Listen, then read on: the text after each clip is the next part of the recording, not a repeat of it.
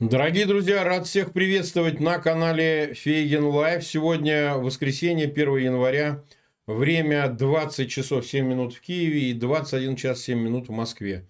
Проводим очередной стрим. Ну, сегодня первое число. Я, разумеется, всех поздравляю с наступившим 2023 годом. Вот. И, конечно, это первый стрим. Назвали его «Год кролика», потому что по китайскому календарю вроде как в конце января, поправьте меня, если не так, наступает этот кролик. Но у нас тут про своих кроликов пойдет речь, так что я решил посвятить этот стрим после долгой затяжной болезни, я еще не выздоровел. Вот, я болел гриппом, и тяжело мне было вести самостоятельные стримы. Но, наконец, мы это делаем. Я приношу извинения за технические накладки, мы чуть позже начали. Тут действительно есть разные сложности, которые возникли с, видимо, обновлением YouTube. Но, тем не менее, давайте начнем. Нас смотрит по 20 тысяч человек, и почти 8 тысяч поставили лайки. А, просьба такая, чтобы вы, конечно, и ставили лайки, и ссылки на этот эфир размещали в своих аккаунтах в социальных сетях, группах.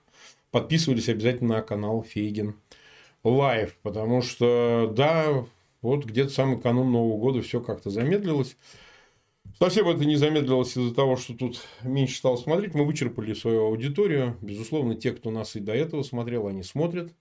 А вот они просто решили все-таки окончательно подписаться. Мы перевалили за 2 миллиона 36 тысяч подписчиков. Ну, а дальше, конечно, все идет гораздо медленнее, что очевидно. Но от вас зависит, насколько быстро мы будем двигаться дальше. Это важно, потому что у этого есть э, много практических выражений. Об этом мы дальше поговорим. Как обычно, я во вводной части поговорю с вами о войне, поговорю о прогнозах на 23 год, так как мне это кажется, как я это вижу.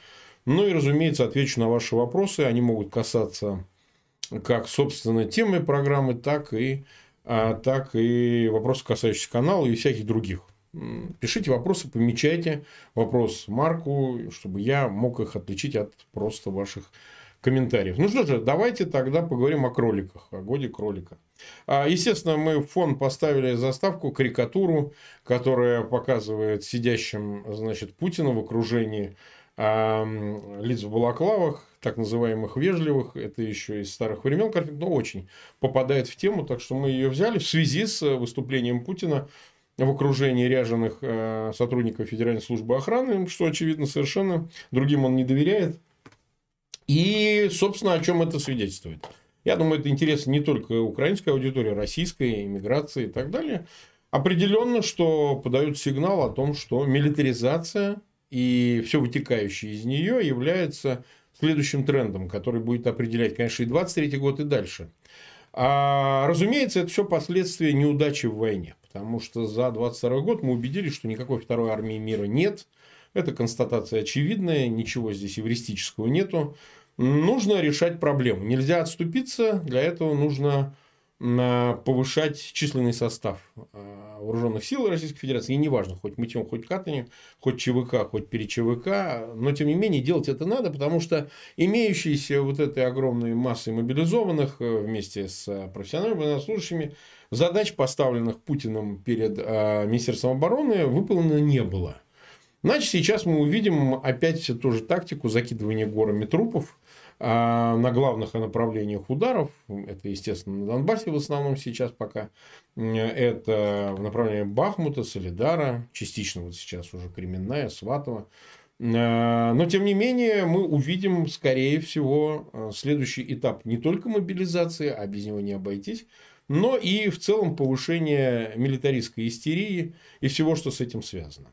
А, те русские, кто остаются еще в России, разумеется, не принимают ни этой войны, ни, а, ни возможного привлечения к убийству украинцев в качестве мобилизованного, частично мобилизованного или там всеобщего мобилизованного, конечно, должны задуматься над этим, потому что в ближайшие месяцы, я не знаю, недели или, ну, может быть, месяцы точно, ловушка захлопнется окончательно.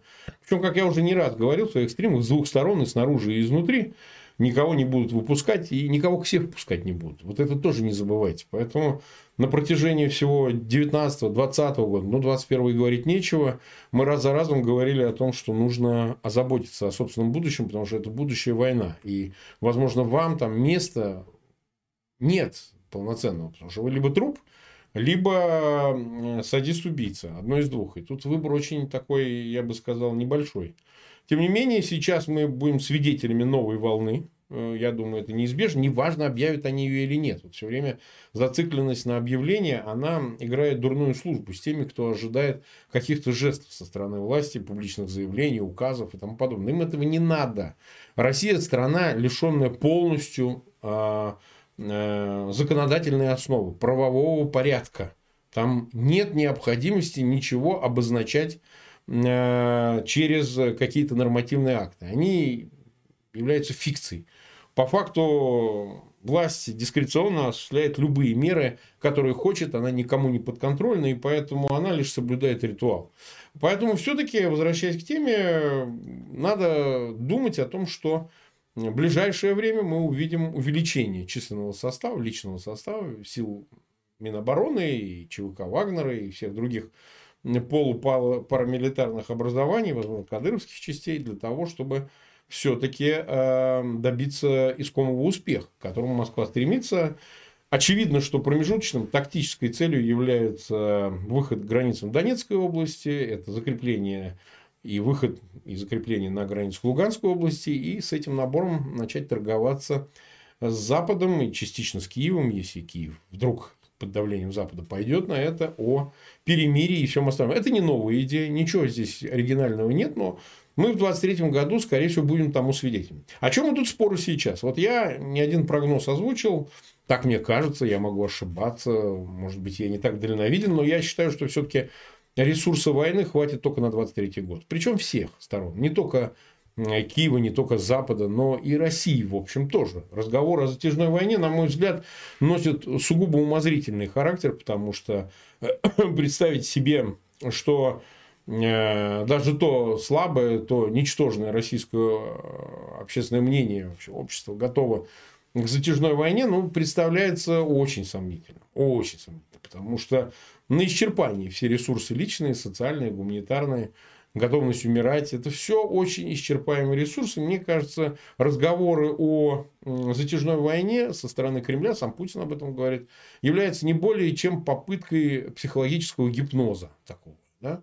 То есть, э, примирить с мыслью, одомашнить мысль о том, что нам воевать придется долго. На самом деле, не очень понятно, какими ресурсами, потому что разговоры о том, что да, там 140 миллионов есть кому воевать, они, конечно, хороши, но это реальная война, и чем больше погибает, уносит э, жизни эта война, даже с российской стороны, это становится все чувствительнее. Предельная, на пределе работает российская промышленность. Знаете, что происходит в российской экономике хотя бы с теми же банками и в целом финансовой системой. То есть, э, конвертация рубля прекращена, э, вливания бесконечные в увеличение военного бюджета и всех связанных с ним – они дают уже реально а, гибельный совершенно результат для социально-экономической системы. Не за горами увеличение, кстати, пенсионного возраста 65, я так думаю, до 67-68 лет. Э, вполне можно это такое допустить.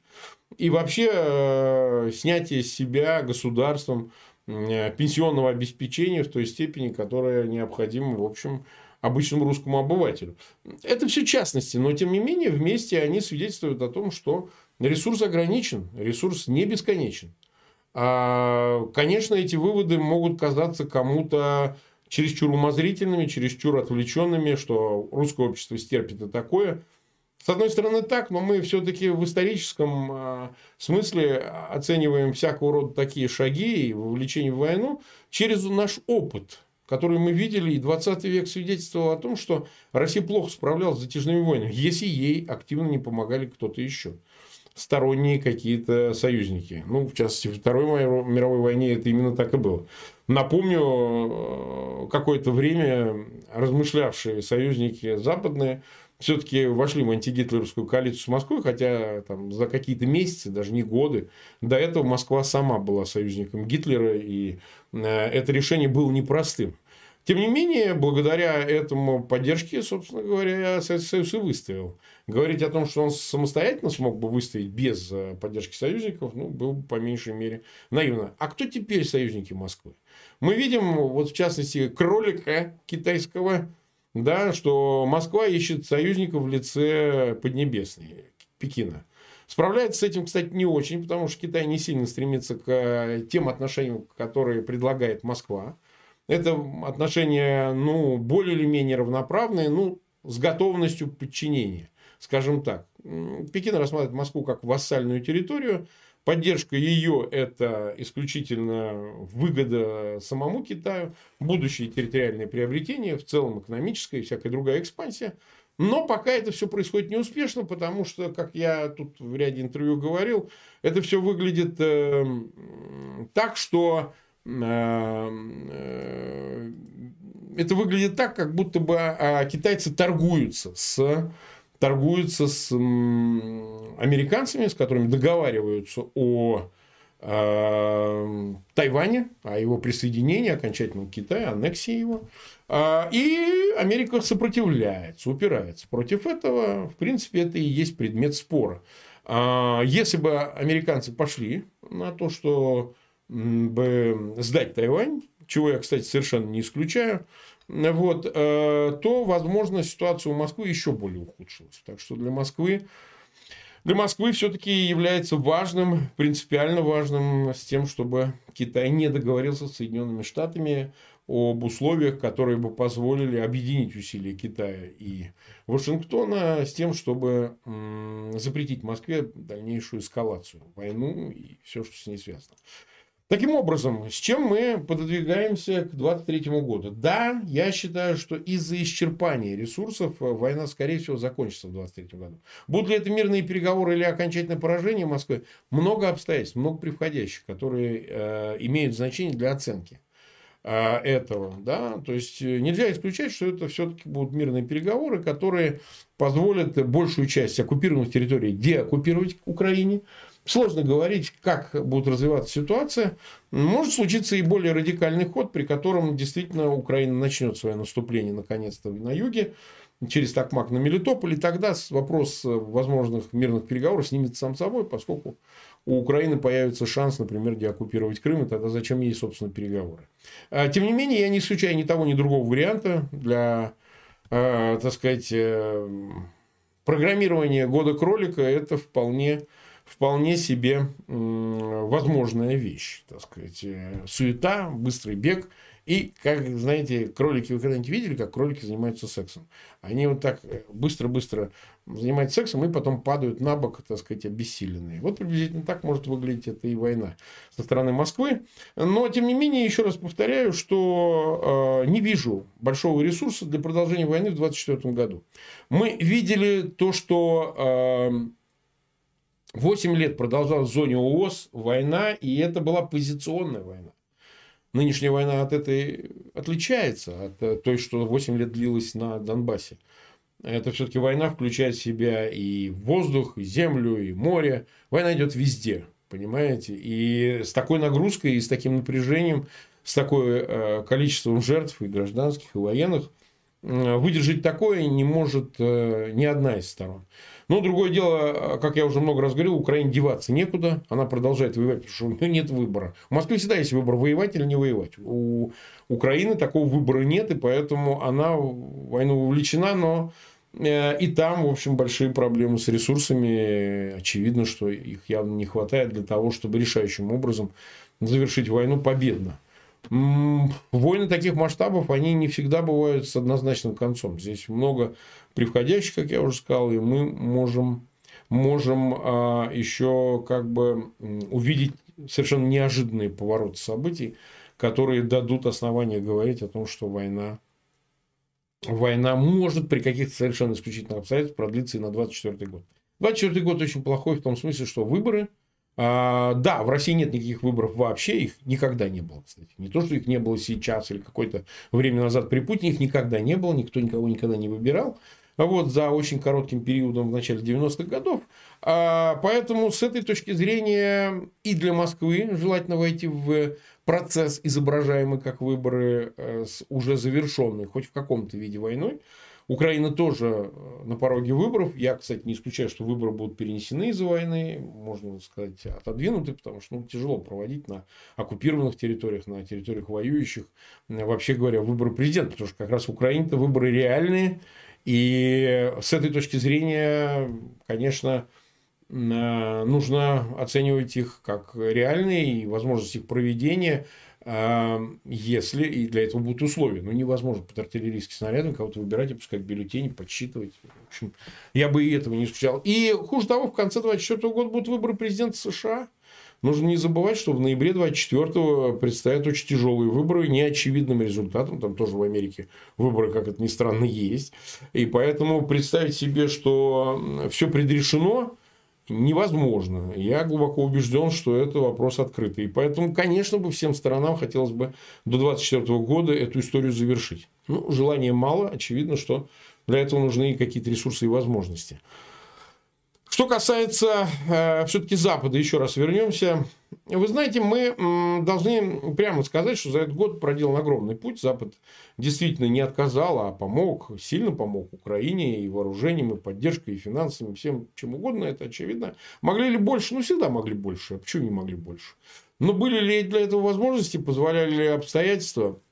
Ну, вопрос открытый. Например, по части вооружений мне кажется, конечно, многое больше можно было сделать, но Запад э, сподобился на то, на что сподобился. Конечно, Запад и сейчас опасается перехода войны в больший масштаб, более глобальный. Так сказать, если Москва посчитает угрозы своего существования эм, поддержку Западом э, Украины и пойдет на применение ядерного оружия. Запад продолжает пытаться избежать такого развития событий, но это и понятно. А, глупо упрекать Запад за, за его предусмотрительность. Но, с другой стороны, некоторые виды вооружений, которых нет у Украины и в которых она очень сильно нуждается, уже перезрела эта ситуация с потребностью выделения а, именно этих средств. Мы много раз об этом говорили. Это Атакамс, и это ракетные снаряды для Хаймерсов, это и бронетехника, танки, дополнительные РСЗО, это количественные всякие вещи, вот и снаряды, и патроны, все на свете, понимаете? И все это, конечно, может предоставить только Запад, Украина с постоянно обрушаемой инфраструктурой, и военной в том числе, конечно, не может себе позволить войну в одиночку. Она может воевать в одиночку, но позволить не может. Разные вещи, понимаете? Таким образом, а, у Запада степень ответственности даже выше. До известной степени Западу тоже нельзя проиграть. Западу нельзя уступить, потому что это поражение, оно будет чреватым для позиции самого Запада, его консолидации, его попыток вернуть себе гегемонию, а, ну, в полном смысле, потому что такой вызов, который брошен и Китаем, ну, Москвой, понятно, а, это требует ответа. Этот ответ мы видим прямо сейчас. Но значит ли это, что а, политика Запада будет неизменной? Этот вопрос пока открытый, потому что выборы могут на это повлиять. Выборы в 2024 году, в ноябре, президент Соединенных Штатов могут повлиять. Мы не говорим, что повлиять, но могут повлиять. Многое из того, что происходит, происходит в контексте э, исхода тех выборов. Запад будет, тем не менее, э, продолжать маневрировать, то есть он будет поддерживать Украину, но будет знать границы. Он не будет их переходить сразу. Все-таки предоставление ряда видов вооружений, вот те же патриоты, вот те же, э, ну, это как новые совершенно вещи, ряд других вещей, да, ну вот сейчас говорят даже самолеты МИГи какие-то старые собираются передать. Это, безусловно, свидетельствует о том, что прогресс есть. То есть то, что не давали раньше, дают теперь. Вроде банальный вывод, но все равно его надо констатировать, зафиксировать его. Я считаю, это важно. И то, что прогрессия имеет место, помогает в оценке ситуации в целом. А последнее, о чем я хотел бы сказать, вот почти 19 минут я говорю, а, это все-таки ситуация с, в Украине с, с эффективностью власти. Она предельно эффективна по части войны, очень эффективна. То есть никто не поспорит, что усилия, которые предпринимаются военным, политическим руководством Украины, дали свой результат. Бессмысленно это оспаривать. Все эти инвективы, претензии к Украине о том, что там коррупция, воруют вооружение, распродают, это все чушь, конечно. А, тем не менее, конечно, государственный аппарат, вообще вопросы хозяйственные, они, конечно, пострадали сильно. Вопросы административного управления, вопросы все связанные с управлением как таковым, сильно пострадали. Наверное, в условиях войны невозможно их э, должным образом защитить, должным образом осуществлять, потому что война препятствует всему. Ну, ты, собственно говоря, готовишь детский утренник, а у тебя прилетает ракета и огрубляют. А с этой точки зрения для Запада, вот я, кстати, на Западе общаюсь э, со многими важными всякими лицами, периодически, не постоянно. Например, они говорят, что перспектива вступления в ЕС, той же Украины, она призрачна, понимаете.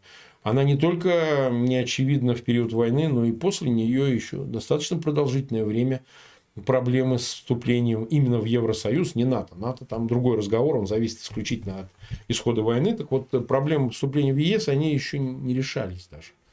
И у Украины пока эта перспектива, она такая слабая. Да, это приз в войне. Э, при победе в войне э, Украина может оказаться в Европейском Союзе, тем более многие интеграционные процессы, интеграционные механизмы уже запущены, реализованы. Но полноценное членство, оно обязывает. Ведь точно так же, как поддерживать сейчас войне, нужно будет поддерживать восстановление хозяйства разрушенного. А для этого нужны и дополнительные ресурсы и решение правовых вопросов, например, с репарациями, деньгами, которые Россия корпоративные и государственные активы, которые содержатся, находятся в Европе, в Америке и так далее, этот вопрос еще не разрешен. Так что, в общем, нужно украинскому руководству, украинскому госаппарату действовать так, чтобы давать основания для ускорения процесса интеграции именно в европейские структуры. И это бы сильно, конечно, повлияло и на другие вопросы, потому что это, конечно, обязывает. Но, тем не менее, это нужно делать прямо сейчас. А, я дал короткий абрис такой да, ситуации, потому что сегодня 1 января, люди еще пока отдыхают, они празднуют Новый год, и я не хотел вас перегружать слишком сильно, я с удовольствием отвечу на ваши вопросы. Несколько последних объявлений а, перед тем, как я прибег, буду отвечать на ваши вопросы.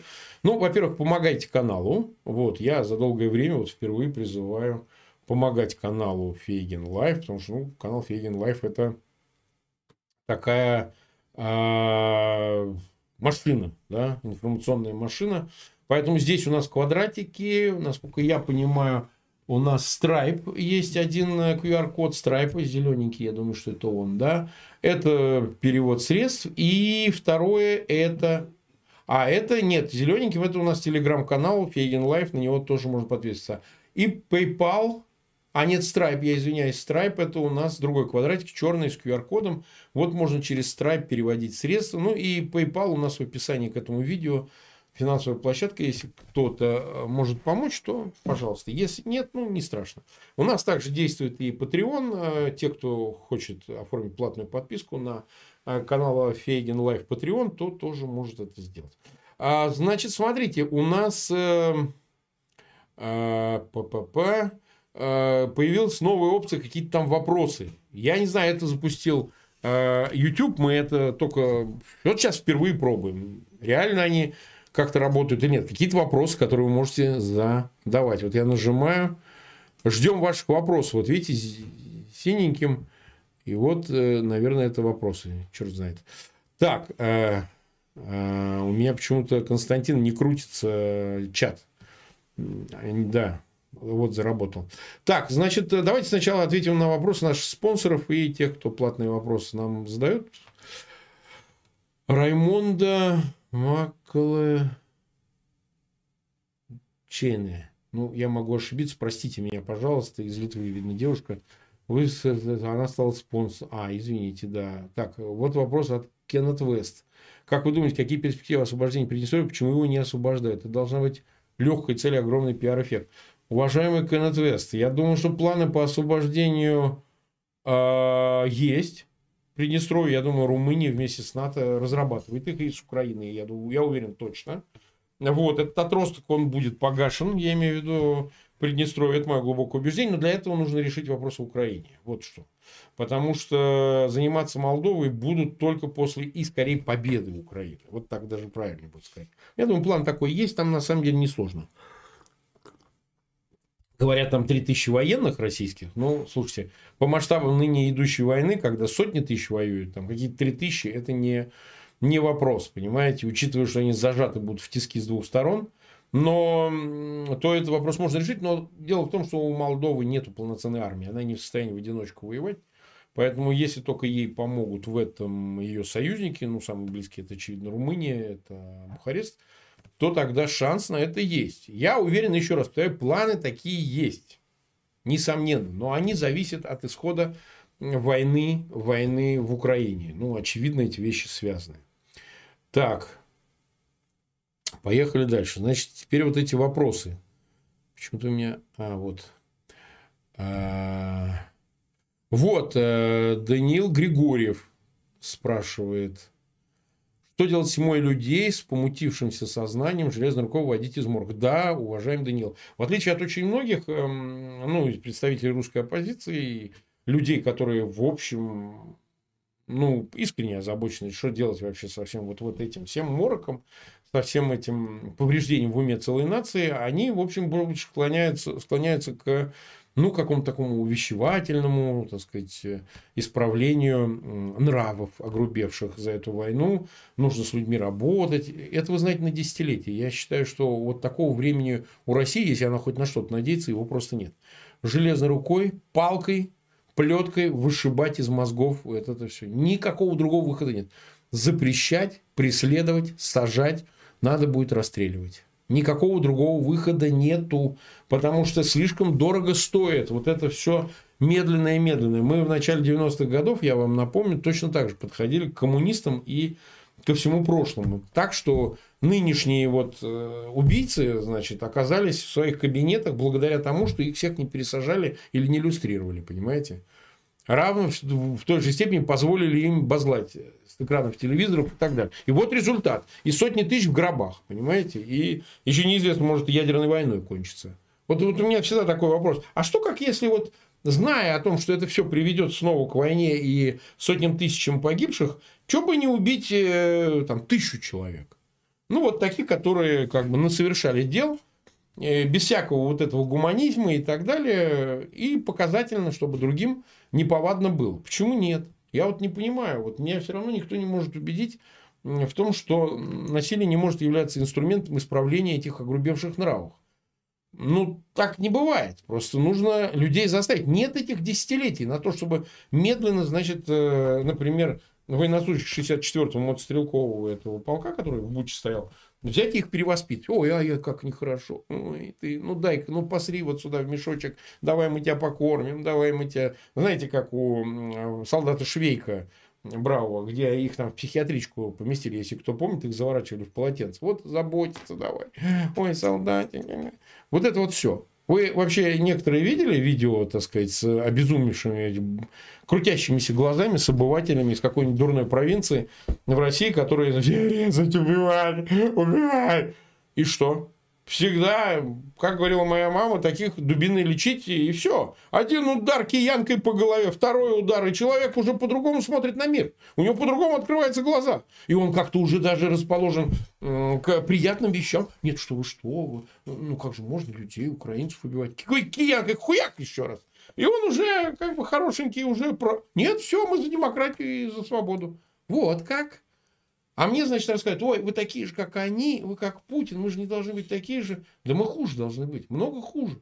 И я внушаю тем, ладно я, я уже человек там, ведь уже все, огонь, вода и медные трубы. Мне уже как бы вот блогом заниматься. Но пусть меня слушают те молодые, которые не понимают этой откровения, не понимают этой очевидности. Пусть они как бы внушат будущим детям своим, там, сверстникам, еще кому-то, ровесникам, что да, придется через насилие воспитывать народ. Ничего не поделаешь. Россия, она такая страна. Не надо этого бояться. Да, конечно, не, не нужно насилие апологетизировать, никому нам насилие не нравится. Если кто-то думает, вот раз за разом говорить о том, что вот Фейгин нравится, да вообще никакое мне насилие не нравится. Зачем оно мне нужно? Но как исправить это все, если раз за разом повторяется одно и то же? Наезд танки, накрученные детские кишки, значит, на эти э, оси. Ну, это нормально, по-вашему?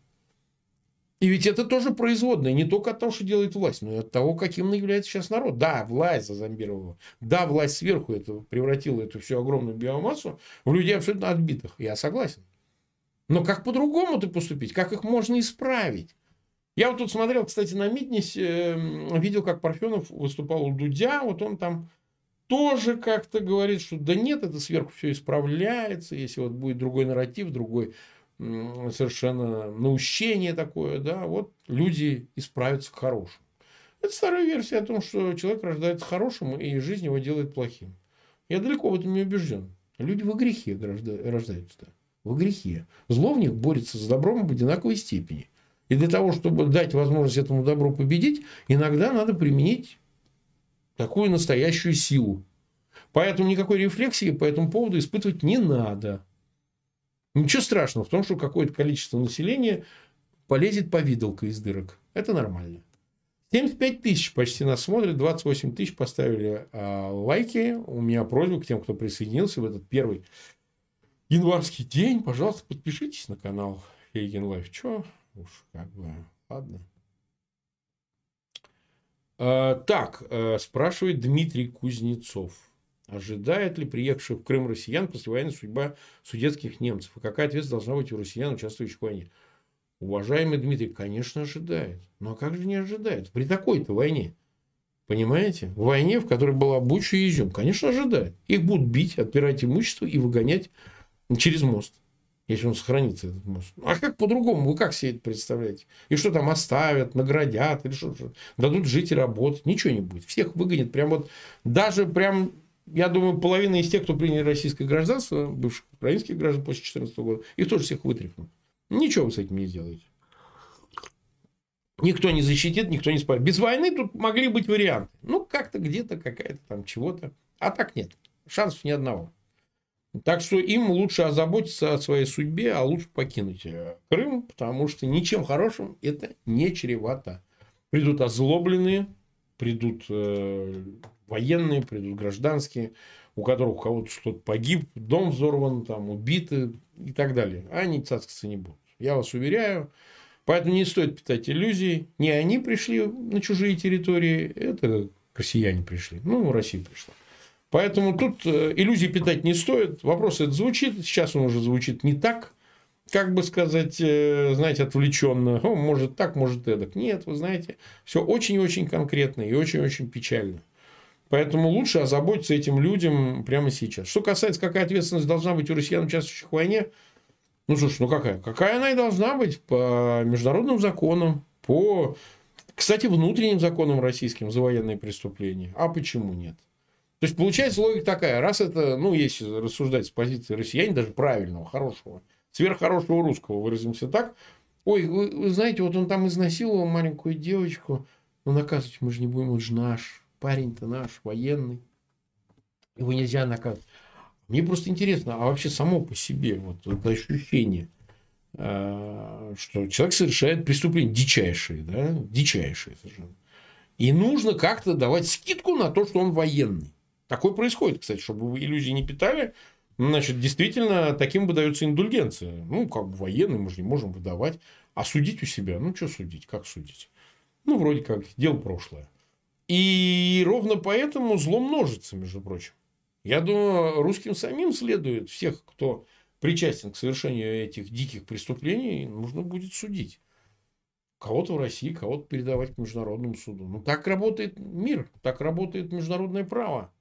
И если устраниться из этого всего, ну, тогда что тут сказать? Ничего хорошего не выйдет. А, и мы возвращаемся опять к тому же, как это можно сделать. Железной рукой. Железной рукой это можно сделать. Сюсюканем ничего не сделаешь.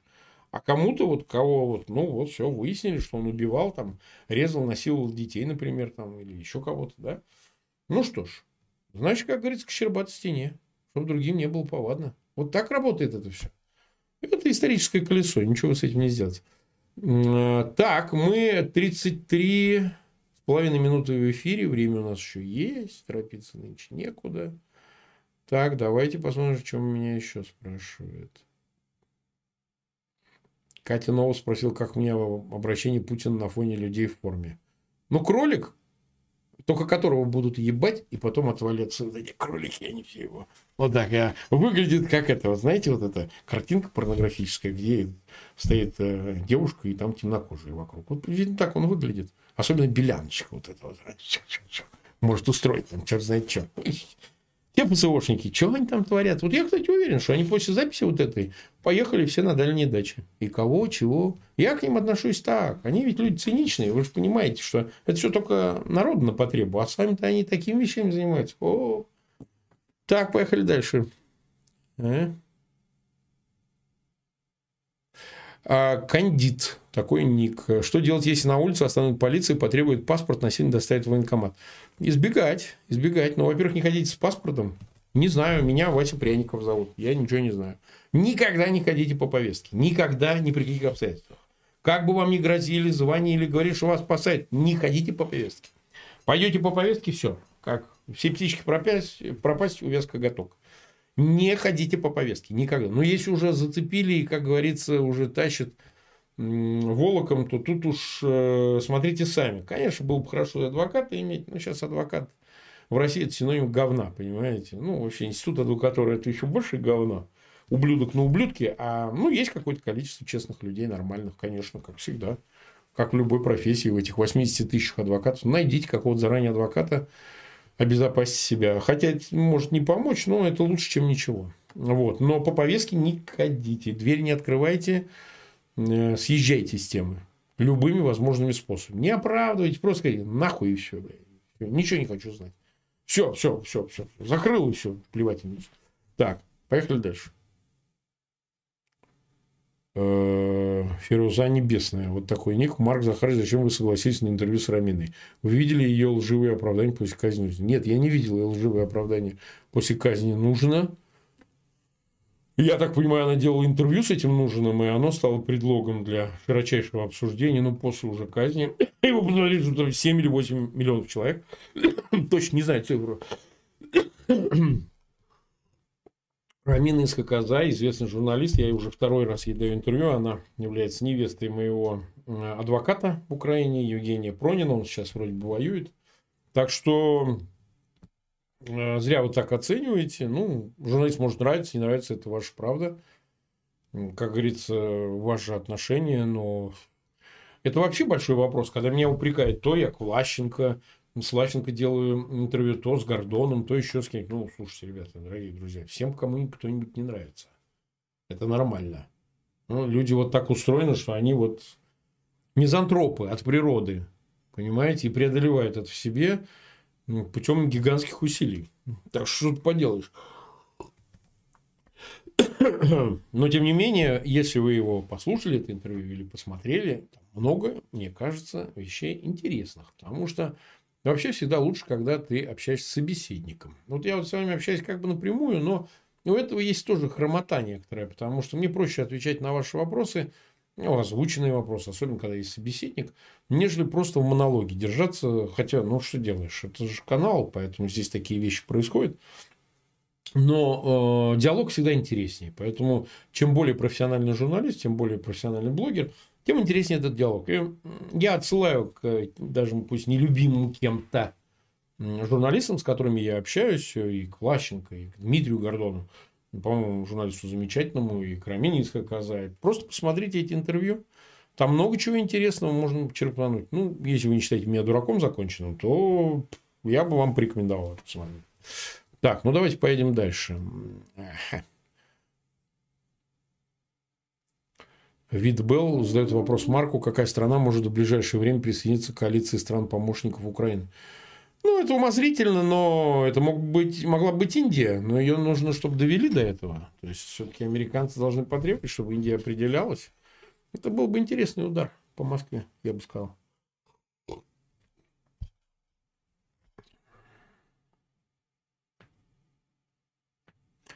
А, Олег э, Прилудмак. Такой ник. Вопрос Марку. Марк, добрый вечер. Я не совсем понимаю ваше отношение к Алексею Навальному в свете его отношения к возможности смены власти только через выборы. Ну, знаете, начнем с того, что Алексей Навальный я очень-очень давно знаю. Алексей Навальный – человек с той биографией, какая она у него есть. Человек, который сейчас сидит в тюрьме и которого хотели убить. Вот безотносительно всего остального, сам факт, что Алексей Навальный мог умереть, и он не умер по чистой случайности, чистейшей случайности на мой взгляд, никаких там э, не было шансов. Ну, просто отвезли в Германию и спасли. Не отвезли в Германию, уже давно похоронили. В 2020 же году, в августе. Вот, это во-первых. А это раз. Во-вторых, какие-то вещи, я вот, честно говоря, впрямую не слышу, чтобы из тюрьмы он это прокламировал. А, ну, и тяжело из тюрьмы что-то такое выдать, хотя заявление, которое делает Алексей Навальный по своему беспримерной доблести и мужеству, мало чем сравним. Потому что он находится в самом аду. Вот мы сейчас худо-бедно, у нас вчера Новый год, там мандаринки туда-сюда, а Алексей Навальный ботинки добивался зимние, понимаете? Зимние ботинки. У него спина больная. И человек сидит за свои убеждения. Он не сидит за то, что он, извините, пачку сахара украл. Он сидит за свои убеждения. Оно, одно это уже дает ему очень многие основания, вещи какие-то заявлять. Если речь, я еще раз оговариваюсь, я не знаю всех заявлений именно по части смены власти через выборы. Я считаю, никакие выборы ничего невозможно сменить э, в России. Именно речь о расположенности к насилию. Ну, сделаем скидку, что он в тюрьме, а в принципе, я еще раз повторю, в этом у меня со многими разногласия. Ну, там не только с сторонниками Алексея Навального. У нас идет дискуссия.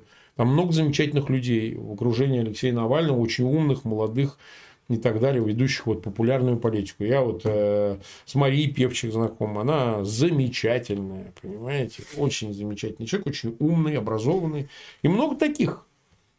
Не все готовы принять тему тому, что придется призвать к тому, чтобы воевать с этой властью вооруженным путем. Не все готовы. Просто морально, просто вот, ну, переступить тяжело. Это ничего с этим не поделаешь.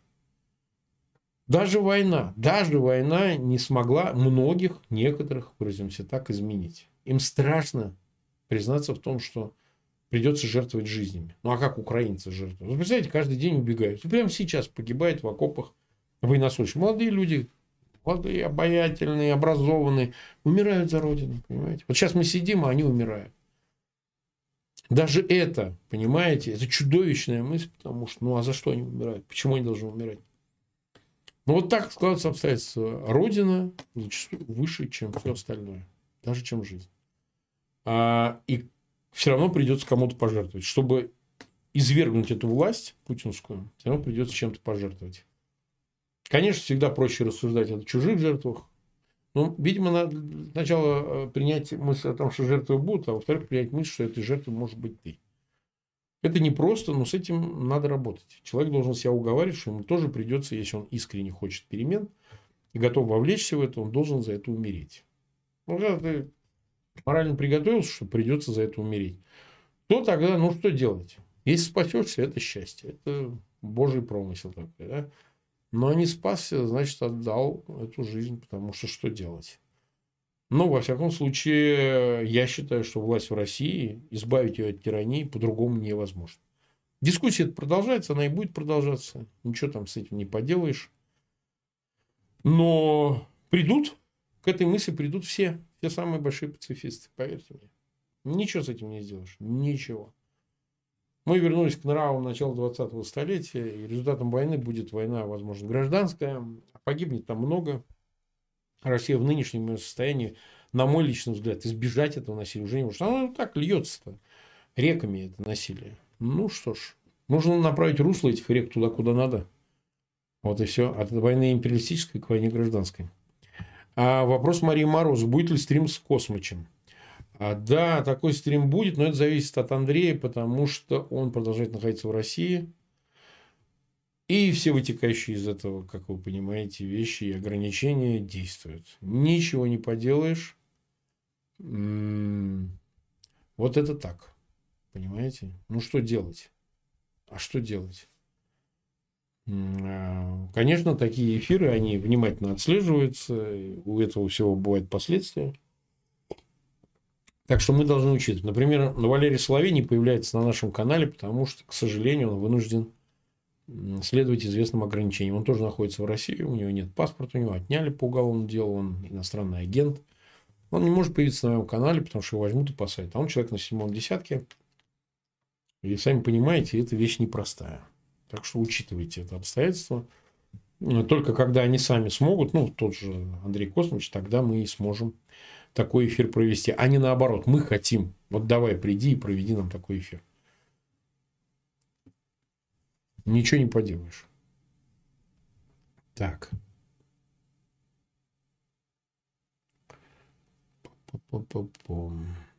Так, у нас тут спрашивает шериф Гордеев. Я стараюсь подряд, но могу не все поймать, так что не обессудьте. Спрашивает, Марк Захарович, появилась информация, что Такаев станет одним из запасных вариантов по поставкам нефти в Европу вместо России. Правда ли это? У нас э, завтра будет один из эфиров, если вы видели в анонсах, Михаил Иванович Крутихин, который крупный специалист по этим вопросам, а он аналитик в области энергетического рынка, мы лучше зададим ему этот вопрос. На мой личный взгляд, э, Казахстан может заместить, но не все, что поставляла Россия, потому что, ну, все-таки там гораздо скромнее добыча. Посмотрите эти оценки, они все есть в открытом доступе, поэтому в полном смысле заместить э, Казахстан, только Казахстан, Россию не сможет. Ну, идет диверсификация поставок, там не только Казахстан, не только Азербайджан и другие страны собираются поставлять нефть. Вместо России это нормально. Вы уж извините, что я кашляю. Я вот последствия гриппа я уже две недели кашляю. Никак не могу, не могу вот выздороветь полностью. Так что я поэтому почти неделю проболел и не мог э, выступать э, с эфирами. Так что учитывайте это обстоятельство. Ну, ничего не поделаешь, болезни. Я так же, как все, болею и все такое. Лечусь. Так что относительно вашего вопроса, завтра мы его зададим Михаилу Ивановичу Крутихину. Нас 82,5 тысяч смотрят, мы 45, почти 46 минут в эфире. 36 тысяч поставили лайки. Просьба, пожалуйста, ссылки на этот эфир размещайте в своих аккаунтах в социальных сетях и группах. Подписывайтесь на канал Feygin Live. У нас еще есть несколько, некоторое время. А, я еще одно объявление сделал. Я напоминаю, что буквально через три дня, 4 января, а, начиная с 12 часов времени, по которому вы живете в столицах европейских государств, Америки, везде, где вы живете, и там, где находятся грузинские посольства. И я призываю выйти в поддержку Михаила Саакашвили, сидящего в тюремной больнице в Грузии, в Тбилиси, с тем, чтобы потребовать от грузинских властей его а, Михаила Саакашвили освобождения. В конечном итоге это спасение, освобождение Михаила Саакашвили. Мы думаем, что есть возможность как помиловать его, так и отправить его на лечение какой-то из европейских клиник. Естественно, это обращение уже не первое. Президент Зеленский, многие другие политики обращаются к грузинскому руководству, оно не реагирует пока. Но все-таки кажется, что вот эта акция, которую мы собираемся провести, инициировать, она может дать искомый результат. Поэтому поддержите ее, если вы живете, я не знаю, в Берлине, в Париже, в Брюсселе, в, в Вашингтоне. Вы просто подойдите к посольству в это время с 12 до 2 недостаточное время. Никто вас не разгонит, это же не Россия. В России, естественно, проводить никто не будет. В России нет сейчас грузинского посольства э, и консульских учреждений, поэтому в России, конечно, минус, а все остальные страны, особенно цивилизованные, там эта возможность есть, поэтому найдите для себя время для того, чтобы к этой акции присоединиться. Мы попробуем вытащить Михаила Саакашвили, помочь ему. Ну, такой расчет у нас есть. Получится или нет, посмотрим. Сложно сейчас сказать, но, в общем, будем пытаться. Так, давайте дальше поговорим. Есть у нас еще время. А...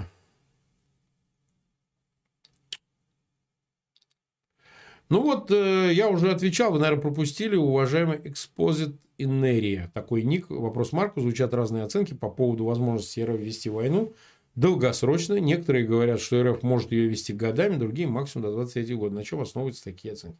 Ну, мне комментировать чужие оценки, сами понимаете. Я в вводной части подробно уже сказал, я не считаю, что у Москвы есть огромный резерв войны на истощение, прежде всего психологически, потому что, ну как, нужно тратить ресурсы, и главный ресурс это не только деньги, ну, там понятно, это оценки, которые могут экономисты профессионально оценить, дать этот анализ. А вот психологически я не убежден, что и властный класс, а мы с разных сторон слышим по этому поводу э, стенания, они не готовы выдержать такую длинную ночь войны а, испытывая трудности, связанные с санкциями, с преследованиями, с различного рода переделами, которые, кстати, в России активно сейчас идут в связи с войной и так далее. Э, для них это огромное испытание. Но обыватели, им придется умирать. Обыватели умирают. Властный класс не умирает. Властный класс просто теряет финансово. Посмотрите, как сдулись олигархи из списка Forbes и так далее. Э, но тем не менее, то есть это же тяжелое испытание и для обывателей. Поэтому с этой точки зрения, я считаю, война на истощение очень хорошо звучит, но реализация такого плана слишком чревата. То есть, а готов ли эстеблишмент э, русский еще не год, а два, а три, так сказать, терпеть такую войну, а, безусловно, и, конечно, давление на них усилится, так сказать, и санкционное давление, и давление там, криминального даже свойства, и давление рестрикционных всяких э, в виде действий по отношению к их компаниям и так далее. Вот. Э, я, поверьте мне, не просто так говорю, масса всяких представителей, всяких олигархов ко мне обращается. Не буду тут их называть, э, значит, в попытках, значит, опровергнуть мнение, которое высказывается на моем канале. Я не вступаю ни в какие дебаты. А вот, но, но, ну как, они трепещат, пиар-службы их дергаются, нервничают, бегают. Вот. Э, конечно, им тяжко от этого всего, прежде всего им. Но я думаю, что и чиновничество страдает. Так что ресурс ищите его исчерпание этого резерва именно там, а не просто в цифрах бюджета. Тогда это все липовое, так сказать. Как заявил нынешний премьер Мишустин, что экономика России упала за год на 2%. Какой дурак поверит вообще в такое падение в 2%? Какой дурак? Ну, но тем не менее, они могут заявлять все, что угодно. Они вот сейчас говорят, что у них конвертируемый рубль. Но рубль уже не конвертируемый валют. Попробуйте вывести, снять э, иностранную валюту, приобрести за те э, курсовые цифры, э, курсы валют, иностранную валюту и попробуйте что-нибудь сделать. Вывести за границу, взять ее с собой. Попробовать купить что-нибудь за границу. Ну и так далее. Поэтому, не, ну, все-таки оценивайте прежде всего и в первую очередь в первую очередь э, ресурс исчерпаемый, э, так сказать, э, психологически, вот скажем так. Мы под ним все подразумеваем. Так, еще есть у нас время, давайте посмотрим. Украина, так, так, так, так. Асис Галютина спрашивает, может закончиться война весной? Я не думаю, что она может закончиться весной. До весны уж тут осталось, уважаемый Асис всего ничего. Что тут? Два месяца, январь, февраль, март. Не думаю. Не думаю, что все-таки это растянется подольше, но лето будет ключевым, ключевым временем года. Так. Травиата спрашивает, Марк, не хотите ли сделать стрим с Максаковой и Арестовичем одновременно? И дальше. Пусть бы они поговорили о Ленлизе. Очень странно, Травиата, какая-то у вас симбиоз Максакова и Арестовича. Ну, это, знаете, как кислое и теплое. Я не думаю, что Мария Максакова, она очень интересный собеседник, но вот в этом сочетании был бы какой-то толк. Я не, не убежден, что здесь есть какая-то компоновка. Мне кажется, что они уж никак не могут, тем более рассуждать о ленд-лизе. Мне кажется, не очень это сочетается. Так, Хайкинг э, Украин. Как вы можете прокомментировать мнение Дождя, что Арестович лжет по поводу того, что у Дождя в Латвии в студиях существует отделение, которое собирает помощь в пользу российской армии? Но я не слышал контекста этих заявлений. Как я понимаю, это одна из ведущих, э, жена главного редактора это заявляла. А правда это, неправда, что она под этим подразумевала. Мне сложно комментировать Алексея Арестовича. В целом я могу сказать, что ну а что вот все эти трагедии были? Дождь существует, продолжает работать. Он не работает в кабеле. Слушайте, кто его смотрел в кабеле? Мне просто интересно. Нет, может быть, я ошибаюсь, может, я что-то не понимаю. По-моему, вот все, кого я знаю, я сам не смотрю «Дождь», все его смотрят в Ютьюбе. Нормально его смотрят, ну, кто-то подписывается, там какие подписки платные, я даже не знаю, как у них там это работает. Ну, и все нормально. Дождь работает, с ним все хорошо. То, что там Арестович, ну, не нравится вам Арестович, считает, что он лжет. Я имею в виду дождь. Ну, ради бога, ну, как говорится, всякий имеет право. Вот если бы дождь закрыли, и он бы не существовал, это было бы действительно проблемой, огромной проблемой. Ну, а извините, какой-то там кабель, какие-то лицензии. Да. А что, вот, вот я работаю без кабеля, без лицензии. И что? В чем трагедия? То есть дождь можно смотреть? Дождь можно смотреть. Дождь вещает на той же платформе, что и все мы в Ютубе? Да. Ну и никакой трагедии. Возвращаясь ко всему, что было. Собирал ли э, дождь деньги для российской армии? Наверное, нет. Я не знаю. Наверное, нет. Утверждал ли это Арестович, я этого не слышал. Но вся эта история, которая уже завершилась с одним из ведущих э, дождя, по-моему, завершилась. Они его э, уволили, и они продолжают работать. Ну, она как бы все ушла. Ну, далее Латвия не считает допустимым для себя, чтобы такая зарегистрированная радиостан... Э, извините, телекомпания работала там и используя латвийские законы, да, опираясь на них, имея лицензию там, и так далее. Ну, так это их дело, латвийцев. Ну, латыши имеют право на это. Что, почему они не имеют права? Имеют право. Если что-то не нравится, можно судиться. Но если не судится, ну, еще раз говорю, дождь продолжает работать. Пусть говорит все, что считает нужным. Про Арестович, про всех остальных. Это же его право. Так что я, честно говоря, считаю, что весь этот конфликт, он такой, знаете, немного искусственный был. В том смысле, что сам дождь его спровоцировал. Вот. Но, слава богу, он вещает. И, как говорится, тем, кому интересно, пусть его смотрят.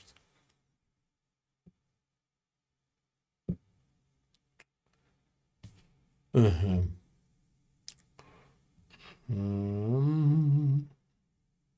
Как интересно, Юрий Кривощеков, ну, это явно симпатизант противной стороны. А могла ли бы Украина, говорит, согласиться на то, чтобы оставить в покое ДНР и ЛНР?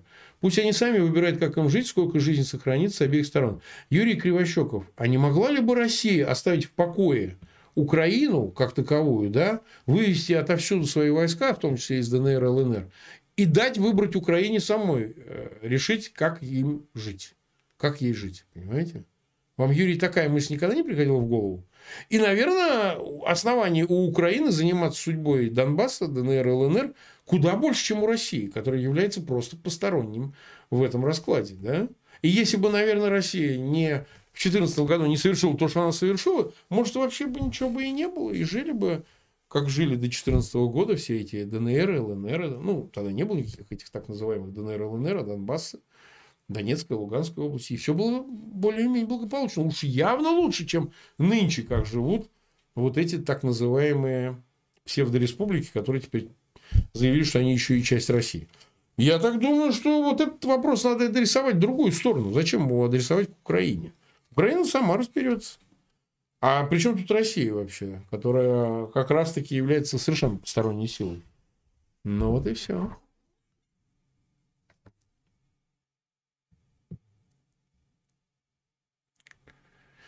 Ну вот, US Shadow Best. Такой ник. Здравствуйте, Марк. Пишу из Курска. Насколько реально затяжная эта спецоперация на годы или закрытие страны а-ля КНДР и вечная агрессия на внутренних ресурсах Рельского ПХ? Уехать пока никак. Страшен такой расклад. Ну, уважаемый US Shadow Best. Best. Ну, Best как лучше. А, так это же уже происходит. Вы так говорите о будущем времени, насколько реально. Так это уже сейчас. Что вам, не КНДР, что ли? То, что происходит со всей милитаризацией, с насильственной отправкой умирать, с а, значит, погонями и всем остальным, с замыканием страны внутри себя, с ограничением по выезду, ограничением всех других прав частных. Но процесс-то идет. Почему вы считаете, что это в каком-то отдаленном будущем? На каком-то ревизионном расстоянии, так сказать, э, временном находится эта перспектива. Да нет, это же уже сейчас с вами прямо происходит. Прям вот, вот пока мы разговариваем. Поэтому решать вам, уезжать или оставаться. Ну, вот я о себе все время скажу, да, потому что зачем я буду о других? Я вот, например, не в состоянии жить в условиях несвободы. Понимаете, молчать, а вдруг что скажу, посадят или что. Вот я, вот я, например, не такой человек. Есть люди другие, они более способны к эскейпу, они уходят в себя и как бы чихать они хотели, там, наукой занимаются, там, не знаю, еще чем-то, что позволит, да? А я вот не могу. Вот вы какой человек, такой или второй? Да? Способный на примирение с окружающей действительностью или нет? Готовы ли вы жить в КНДР или нет? Каждый сам решает. Тут нельзя какого-то общего знаменателя привести то, что будет происходить в России, да, будет все время сказать, она не повторит КНДР. КНДР это еще и цивилизационная определенная система, которую не повторяем, в общем, в России до известной степени. Все-таки, знаете, мне нравятся сейчас вот эти возгласы о том, что, ой, мы, говорит, так Китай любим, так любим. Бля, да вы что, да? Китай это другая цивилизация, синская цивилизация. Это совершенно другое ощущение мира, понимание Бога. Там Бог, кстати, они не верят, чтобы все понимали. Я уже много раз говорил, что поднебесное, она и означает вера в небо. Ничего себе. Это люди, которые лишены вообще европейского начала. У них даже представление о времени циклическое, а не прогрессивное. То есть и так далее. А сейчас с такой легкостью тут говорят, что а мы вот повернемся жопой к Европе и пойдем, задрав штаны, значит, в Азию. Но вы можете там существовать только в одном виде. Если станете китайцами суррогатными китайцами. Ну, или на уровне, вот как в Синьцзяне Гуристане, где уйгуры живут в концлагерях. Вот тогда русский понадобится там человек в качестве материала. Вот. А во всем остальном, ну, как бы, европеец не может стать азиатом, если он реально европеец. Только по принуждению. так и тут. Поэтому в полном смысле Кореи какой? В Корее подобная же система. Ну, так так уже жили. В сталинский период вообще весь коммунизм подобен был, так сказать, тому, что происходило в Северной Корее. А, так сказать, может ли быть какая-то обновление, обновление за счет 21 века? Ну, какой-то может быть. Но все равно натуру человека так легко не исправишь. Какая она, азиатская или европейская? Ну, какая-то часть и та, какая-то часть другая. Придется либо жить, оставаться в этом, либо уезжать туда, где вы э, чувствуете себя дома. Дома не в смысле Родина. Родина, ну что, ее могут отнять. Такое происходит налево-направо. Вот эти разговоры так сказать, квазипатриотические, с рассказами о том, что ой, Родину не брошу, Родину не брошу, как в Беге, помните? Значит, э, с пересказом белых офицеров, которые оставались в Советской России, их, конечно, всех расстреляли, как собак, вот, э, в Крыму. А, так сказать, там, где вам просто нормально жить, там, где вы ощущаете себя дома с точки зрения свободы. Вот я человек, который без свободы жить не может. В жить не может. Не желает и не будет. Вот и все. А если вы по-другому можете, ну, значит, у вас так, в общем, получается. Так, час я в эфире. Давайте еще немного на вопросы отвечу. 80 почти 5 тысяч нас смотрят и 42 тысячи поставили лайки. Спасибо огромное.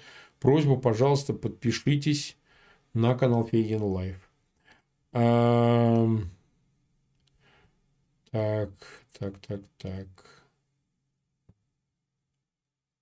А, Асти, Асти, добрый вечер, Марк. Хотелось бы услышать ваше мнение по поводу сносов памятников. Ирина Одесса. Уважаемая Ирина, я уже на этот вопрос не раз отвечал. Это во время войны вещь, которую сложно комментировать, особенно мне, человеку, гражданину Российской Федерации. Я считаю, то, что делают сами одесситы, то, какие решения они принимают, ну, те и правильные. А я не считаю, что нужно за памятники бороться, там, сохранять их, что вот как так, как так, их сносят. Ну, решать не мне. Вот. А, причем тут я-то? Но, еще раз повторяю, война – это такое время, когда крайние решения, они более чаще используются, нежели какие-то иные. То есть, э, люди, у которых прилетают бомбы и ракеты, они вот так вот получается, что Екатерину Суворову воспринимают как Путина. Я понимаю, что, может быть, это и не так, может быть, это опрометчиво, это ну, совсем неграмотно, это как-то ну, неправильно, да. А, значит, но тем не менее, вот они так воспринимают. Даже если это один человек, а там явно не один. Я понимаю, вы живете в Одессе, Ирина, и вам, может быть, как-то это по-другому видится, но, но война, она вот так все ставит на свои места. Потом, по концу войны, может быть, все изменится. Может быть, какие-то придут решения, которые будут компромиссные для всех. Может быть, не знаю. Но я не вижу трагедии в том, что эти памятники убирают. А если в памятник попадает ракета? А кто сказал, что это невозможно? Скажут, ой, ракета убила царицу Екатерину, ударили ракетой, сукины дети. Понимаете? А могут ударить? А почему не могут ударить? Ракета вообще, извините, прилетает. Я вам тут уже показывал у себя в телеграм-канале, если вы видели, я, например, э, опубликовал фотографию гостиницы Альфа-Вита, в которой постоянно останавливался в Киеве. Последний раз я был давно уже, но, но, но я постоянно останавливался в этой гостинице. И гостиницы нет. В нее попала ракета. Прямо в посадную часть, если кто был, в Альфа-Вита там такой вот ресторан, где... Ну, там и номера были над этим рестораном. Ну, гостиница, замечательная гостиница, как гостиница. Фасадная ее часть, вход был Значит, в ресторан, тут летние столики часто летом ставили. Ну, и сбоку так немножко пройти. Это метров 10 вход в лобби. Ну что попали в гостиницу, могли попасть в памятник. Почему-то, значит, э, самоснос, он многими критикуется, а теоретическая возможность уничтожения этих культурных объектов, скульптурных объектов, э, монументалистики э, со стороны агрессора, она как-то, в общем, воспринимается как, ну, как что-то, что разумеющееся, само собой разумеющееся. Так что, что сожалеть? Тут люди умирают, а тут о памятниках. Разговор-то вести.